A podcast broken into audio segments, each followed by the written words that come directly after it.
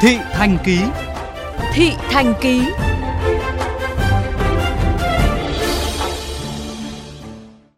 Thưa quý vị, vừa quay cuồng vì bão giá, vừa vật vã dã rời vì nắng nóng. Đó là tình cảnh của nhiều người lao động khi Hà Nội trong những ngày miền Bắc trải qua đợt nắng nóng diện rộng đầu tháng 7. Năm nay, nắng nóng gây gắt đến muộn, dự báo chủ yếu diễn ra trong tháng 7, tháng 8.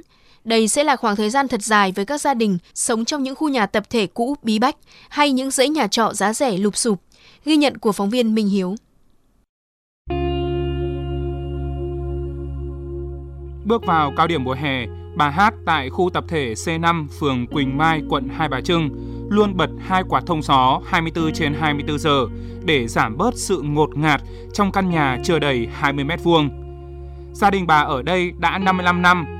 Sau nhiều lần thi công đường, nâng cao độ, nhà bà như một căn hầm lọt thỏm dưới mặt đường hơn một mét. Mùa hè thì nóng, mùa mưa thì ngập.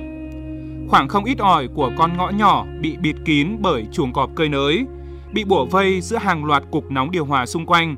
Căn hộ của bà hầm hập như lò bát quái. Vất vả, khổ. Này này, mồ hôi lúc nào cũng chảy, ướt như này này. Lúc nào họ ấy điều hòa đến đây không đứng nổi. Vì bao nhiêu máy nó, nó xả hết xuống đây cho mình ở dưới này, mình hứng đựng hết cái khổ ở dưới này. Đấy. Thì bao nhiêu lần mọi người họ cũng đến đây để mà có cái chương trình sửa chữa mà chả vô hiệu hóa không có gì cả. Nhưng là cuộc sống của nhà nào tự lo nhà ấy thôi. Giống như nhiều khu tập thể, khu chung cư cũ khác ở Hà Nội, nhà C5 Quỳnh Mai hiện xuống cấp nghiêm trọng sau 60 năm sử dụng. Nhiều dầm chịu lực đã nứt, tường, trần nhà nhiều chỗ bong chóc. Tuy nhiên, Viện Khoa học Công nghệ Kỹ thuật Xây dựng Hà Nội kiểm định nhà C5 Quỳnh Mai ở mức độ 2 chưa nguy hiểm nên chưa cải tạo. Cũng ở nội thành Hà Nội, len lỏi giữa những dãy nhà cao tầng kiên cố là khu nhà trọ sập sệ, oi bức của người lao động thu nhập thấp tại ngõ 127 Phúc Xá, Ba Đình. Với giá thuê chỉ vài trăm nghìn, nơi ăn trốn ở của họ phần lớn được dựng từ các tấm lợp fibro xi măng. Những ngày nắng nóng, nhiệt độ trong nhà và ngoài trời chẳng khác nhau là mấy. Sáng nay, anh Đỗ Văn Chiến quê Hưng Yên có niềm vui xa xỉ là giấc ngủ ngon nhờ cơn mưa giải nhiệt dù chỉ thoáng qua. Chỗ nhà trọ đây là cái dân lao động ở các tỉnh nẻ lên ấy. Người ta đêm người ta làm ở chợ Long Biên ấy. Thì ban ngày người ta bắt buộc người ta phải trọ ở đây. Một phòng nó chỉ tầm 10 15 mét thôi. Nập ở lô thì nó không thể nào lắp điều hòa được. Thu nhập nó cũng thấp ấy. giờ điều hòa thì tiền ở đâu ra mà bật. Mua một, một cây đá to ấy, để vào cái chậu quạt qua cái hơi nước đấy vào người. Nói chung là mệt quá thì nó cũng thiếp đi được. Nói về những dãy nhà bí bách ngột ngạt ở Hà Nội, không thể thiếu khu phố cổ đất chật người đông.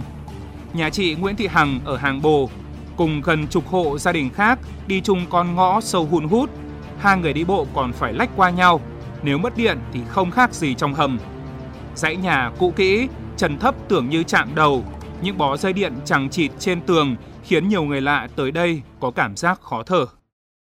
Ôi bức mà ô nhiễm nhiều lắm, xe cộ thì đông đúc, các máy điều hòa thì xả ra, các nhà hàng thì không còn không khí trong lành nữa.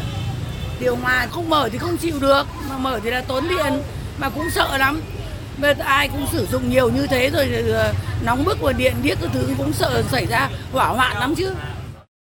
Chị Hằng cho hay, cũng may là chưa qua mùng 4 tháng 7 khi Hà Nội mất điện diện rộng do sự cố quá tải, thì khu nhà chị không bị ảnh hưởng.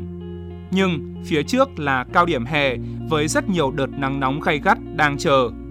Nếu như tình trạng này tái diễn, thì sẽ là ác mộng với rất nhiều người đang bám trụ mưu sinh trong những khu nhà sập sệ ở Hà Nội, như gia đình chị.